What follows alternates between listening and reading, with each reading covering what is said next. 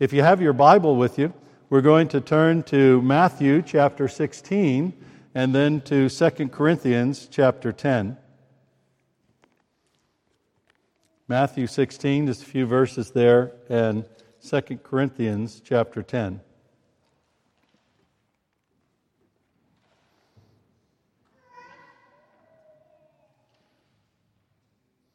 We pick up with verse 21. From that time, and this is the time when Peter declared that Jesus was the Messiah, from that time, Jesus began to show his disciples that he must go to Jerusalem and suffer many things from the elders and the chief priests and the scribes, and be killed, and on the third day be raised. And Peter took him aside and began to rebuke him, saying, Far be it from you, Lord. This shall never happen to you. But he turned and said to Peter, Get behind me, Satan. You are a hindrance to me for you are not setting your mind on the things of God, but on the things of man. I'm going to go ahead and keep reading. Then Jesus told his disciples, If anyone would come after me, let him deny himself and take up his cross and follow me. For whoever would save his life will lose it, but whoever loses his life for my sake will find it. For what does it profit a man if he gains the whole world? and forfeits his soul? Or what shall a man give in return for his soul? And then over to 2 Corinthians.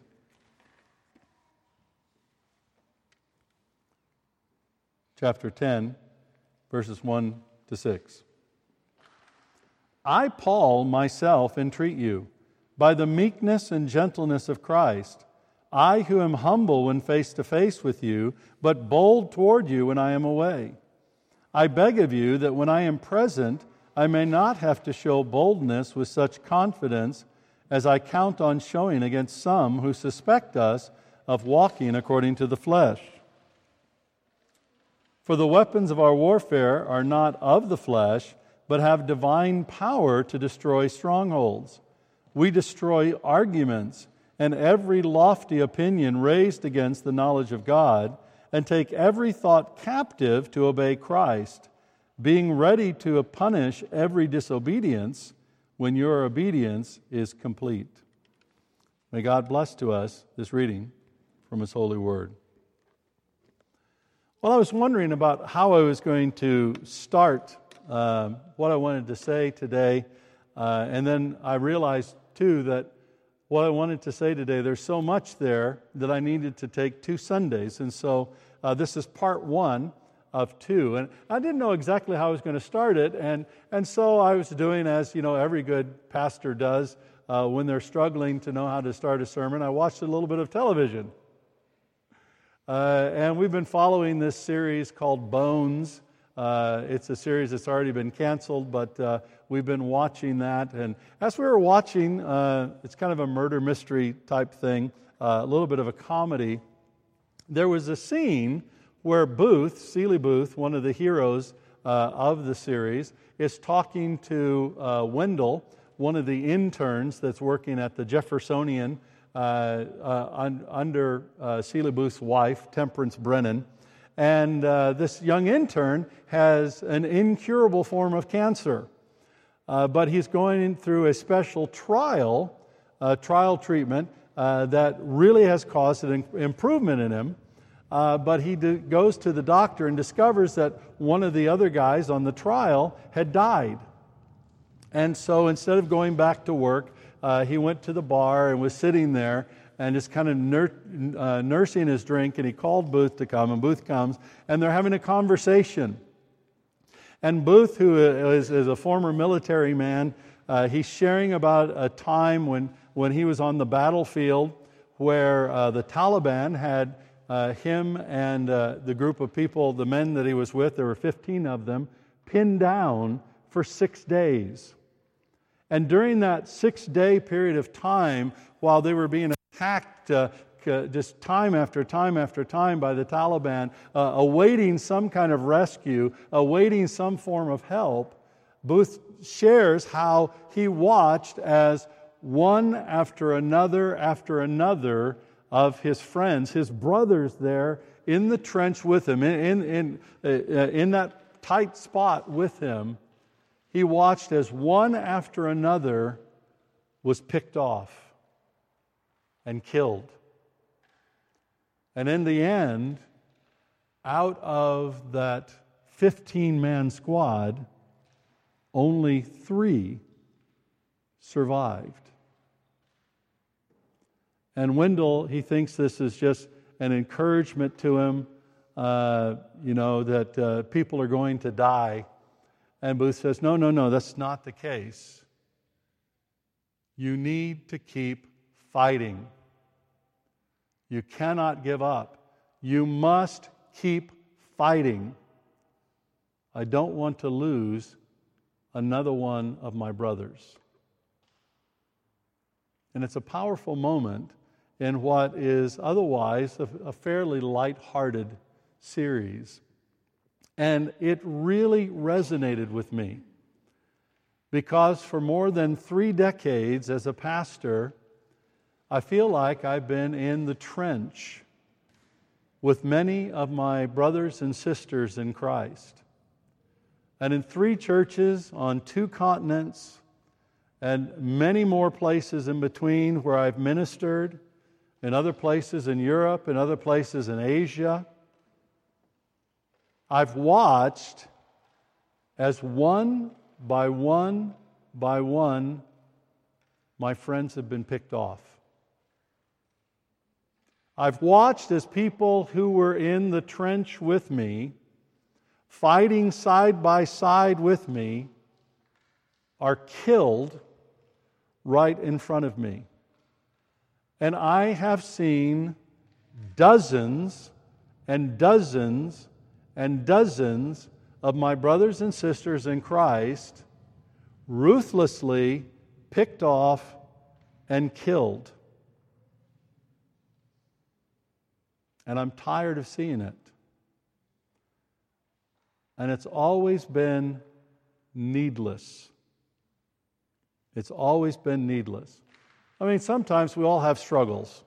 Sometimes life doesn't work out the way you want. You don't get the job you want. You don't get the girl you want. You don't get the situation you want.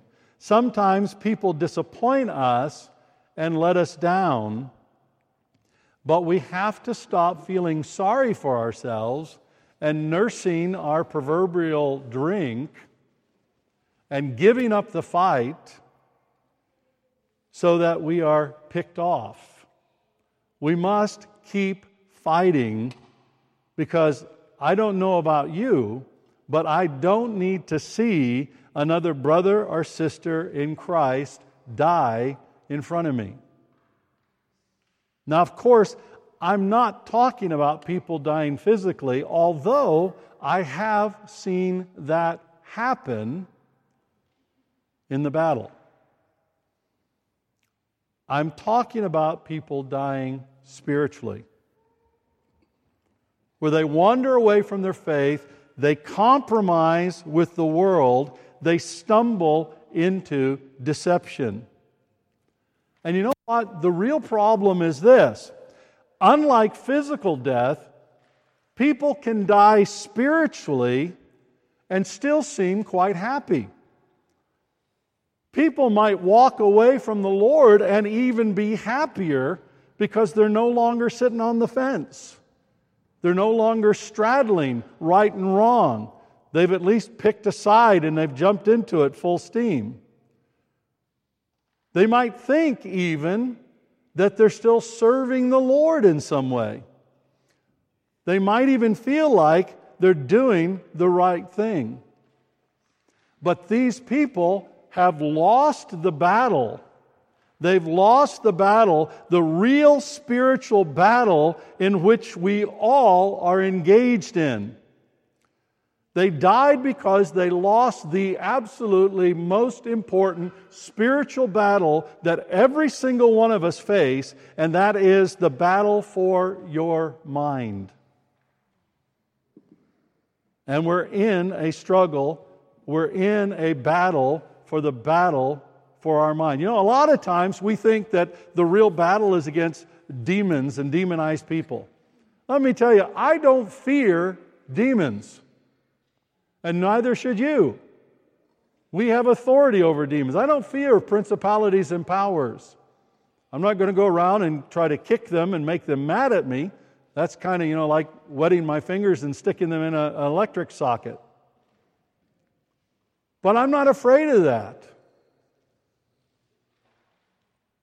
But what I have seen is people losing the battle for their mind. And that is the biggest spiritual battle that you and we all together face. Even Jesus Christ had to deal with the battle for his mind. His temptations, they were all a battle for his mind.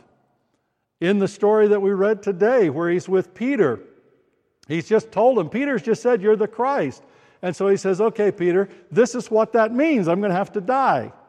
But don't worry, I'm going to rise again on the third day. And, and Peter goes, No, no, no, Jesus, this can't happen to you. You can't die. You can't be rejected. And what does Jesus say? He says, Get behind me, Satan. It's not that Peter was possessed by Satan, it's that the words that Peter was saying had the, uh, uh, had the possibility of taking root in his mind and causing him to wander away from his mission, from what he knew he had to do. And so he said, Get behind me, Satan. 95%, and I probably would put this percentage higher, but I believe 95%, and you, you know with me, percentages, uh, you know, 50% of percentages are exact and 50% are estimates.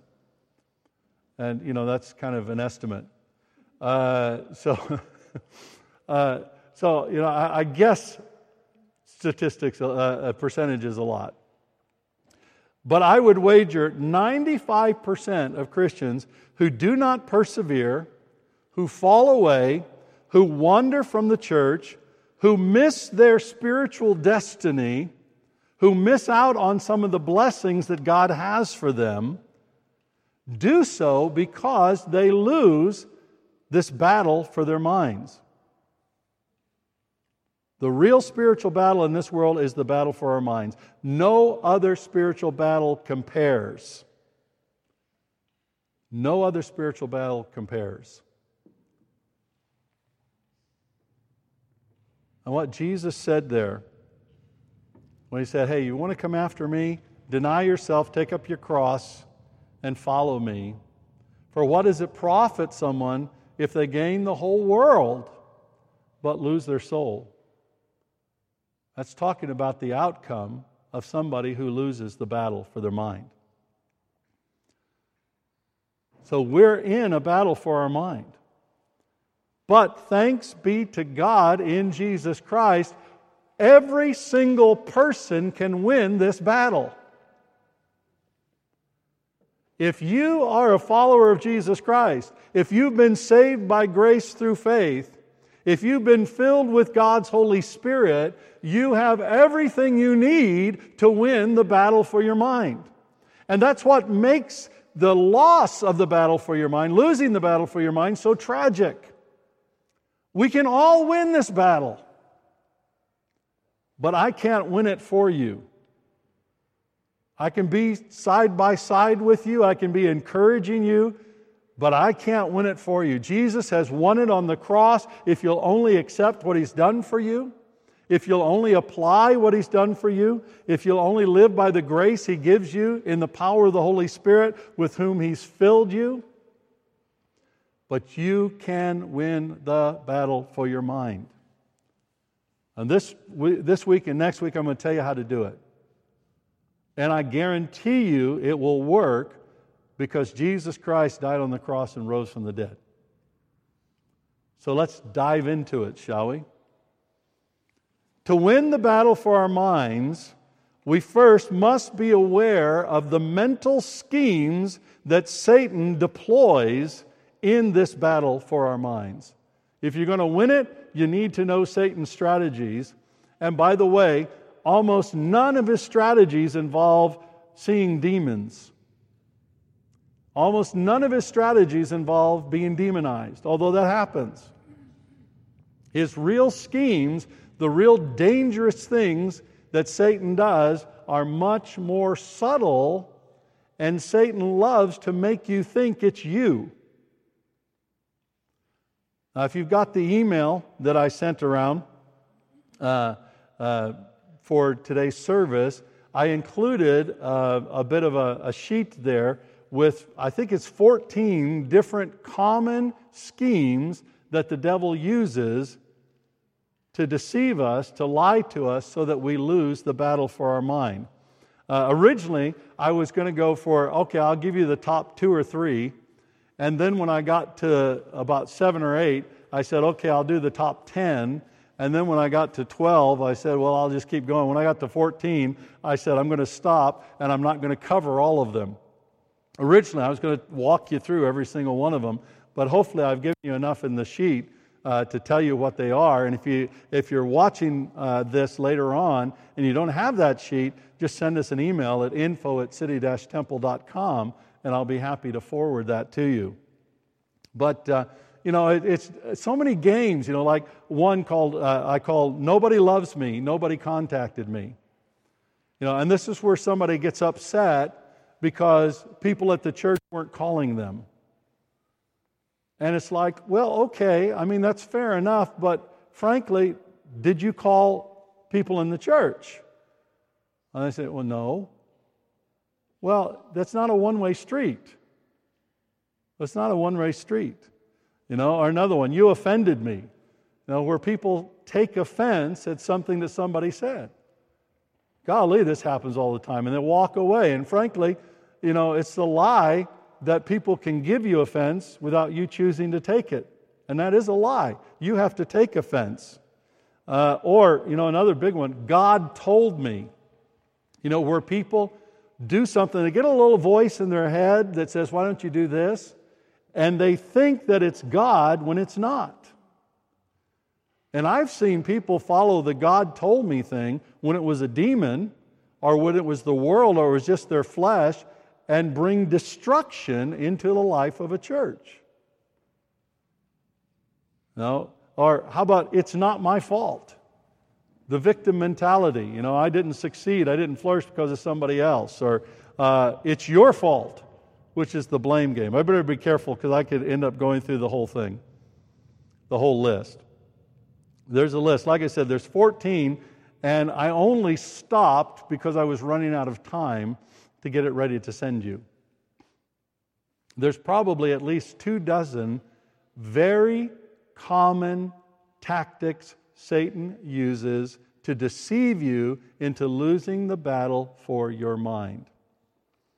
And no matter what scheme he uses, we need to understand what Satan's goals are in the scheme.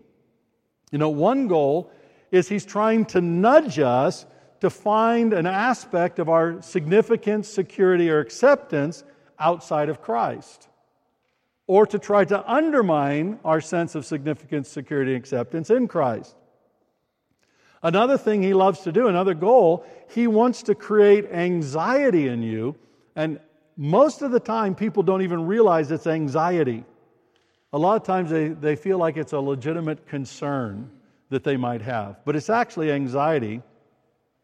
He wants to create anxiety in you that will lead you to disconnect from God's people, to isolate yourself, which is when He can pick you off.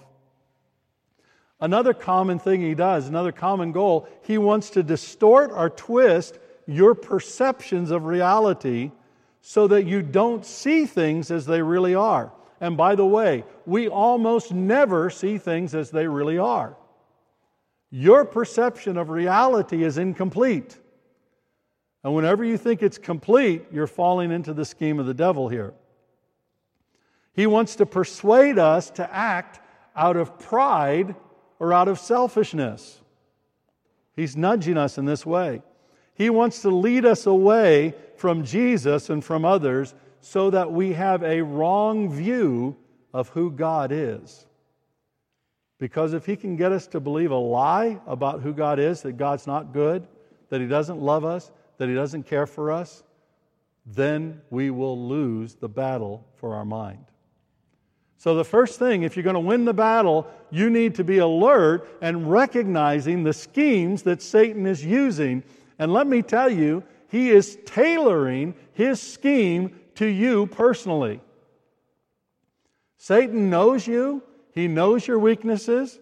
He probably puts a lot of the thoughts in your mind that you think is from you. Those thoughts of, well, I'm worthless, I'm never going to amount to anything, I can't do this.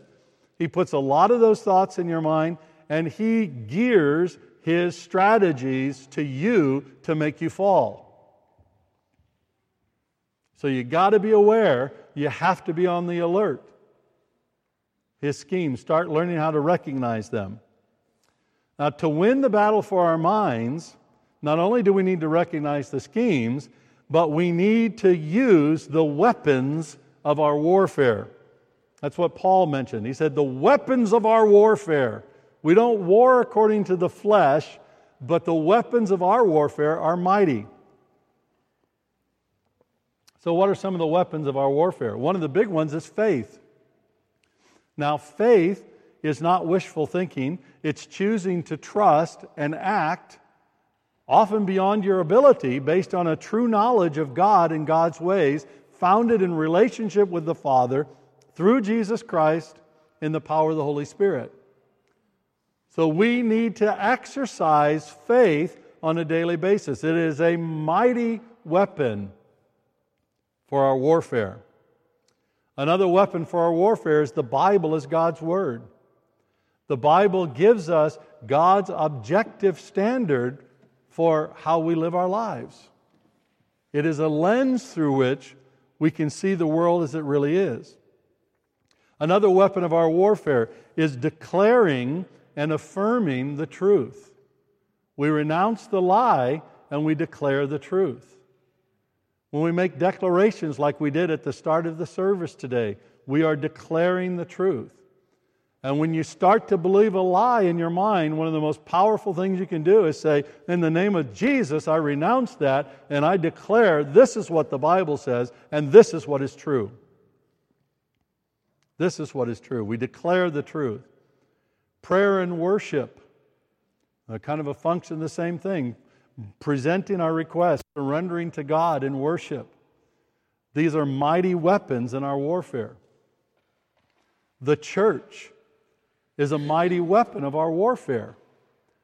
You cannot, even though it's interesting, even though the battle for your mind is your battle, you will not win the battle for your mind apart from God's people.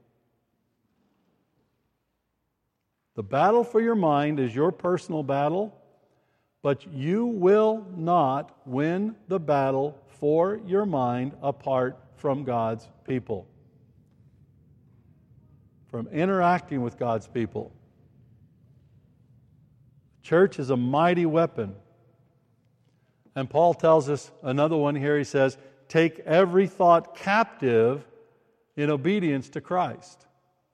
You know, you can't control all the thoughts that pop into your mind, but you can control whether those thoughts land in your mind and take root. You are in control of what thoughts will stay, what thoughts you will dwell on, and what thoughts you will reject.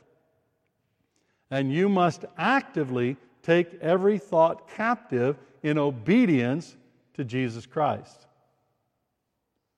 You must actively take every thought captive in obedience to Christ. So these are, these are some of our weapons faith, the Bible, uh, declaring, affirming the truth, prayer, worship, the church, fellowship with God's people, taking every thought captive. And you need to know these weapons. You need to use these weapons if you're going to win the battle for your mind. The third thing, to win the battle for our minds, we must turn our weapons on ourselves.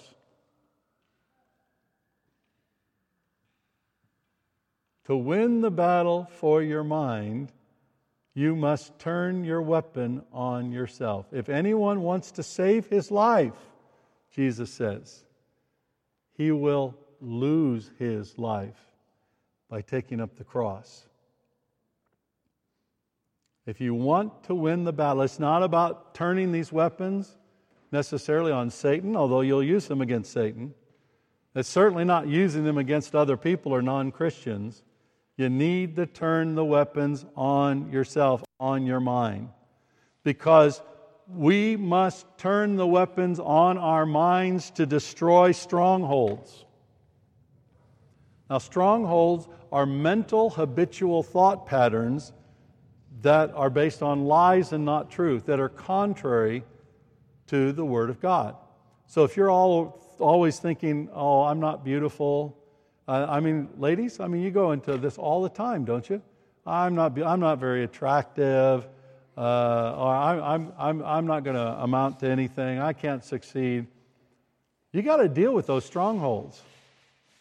If they've been living in your mind for a long time, you need to turn the weapons of your warfare on the stronghold, and you can demolish, you can destroy those strongholds by rejecting the lie and believing the truth. You can do it. Not only strongholds, though, we must turn the weapons against uh, arguments that are against the knowledge of God. Now, what is this? These are logical trains of thought that lead us away from the truth of God and His Word. A logical train of thought that starts to lead us away from the truth of God and His Word. You know, for example, one of the big ones that people get caught up in is suffering and pain and evil. Why is there suffering, pain, and evil in the world if there's a good God? Now, I'm not going to give you the, the full answer to that, but I will tell you that the Bible has answers for that. And if you will follow the Bible's logic in that, you'll come up with an answer. But if you follow the world's logic, arguments against the knowledge of God, of what God has revealed, it can often lead you out of the faith, as it has for many people. So we need to turn these weapons against strongholds, turn them against arguments against the knowledge of God. We need to turn them against lofty opinions that we might raise against the knowledge of God. Now, what's this? These are our cherished opinions where we think we know best and we think we have the right perspective. You know, I love the United States, my country of birth, uh, and uh, the church in the U.S. Uh, is very strong in many, many ways. Uh, but you know, sometimes when I hear some of my fellow American Christians talking, I think, you know, dude, that is a lofty opinion that you think is true, but it's really not in accordance with the knowledge of God. And sometimes we can think, you know, I, have heard Christians say, well, you know, real worship is hymns, or real worship requires drums. Uh, you know, I, have heard all kinds of things. You know, that really holy churches will have blue carpet, not red carpet. Must, we must be a holy church. Uh, you know, all these kinds of things. And, and sometimes it's really ridiculous. But so often as Christians, we can develop these lofty opinions that really don't bear scrutiny when it comes to the Bible. And the problem is that sometimes they are so often circulated in social media and they're so often circulated because so many preachers they don't preach from what the lord is saying. They just regurgitate what some other preacher is saying that these things get circulated around and these lofty opinions somehow they start to take on some air of holiness and, and biblical veracity when actually they're nothing more than a lofty opinion that ultimately is against the knowledge of god. And we've got to turn the weapons against these lofty opinions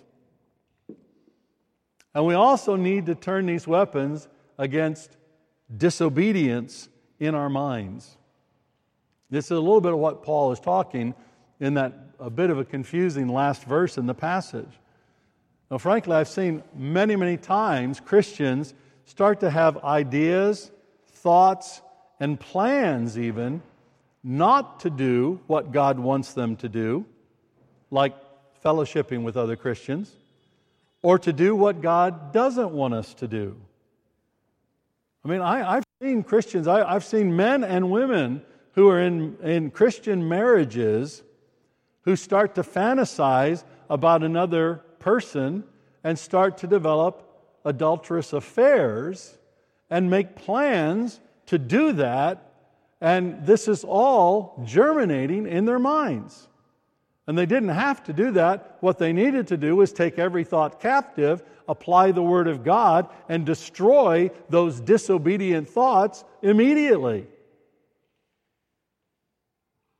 But I've seen that happen. I have seen pastors who knew that they were called to their church, who were absolutely committed to their church until things started to get a little difficult.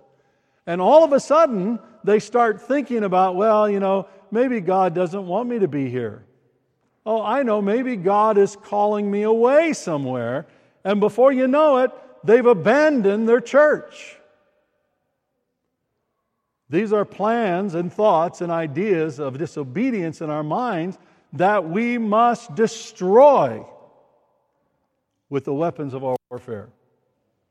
We must destroy these things with the weapons of our warfare.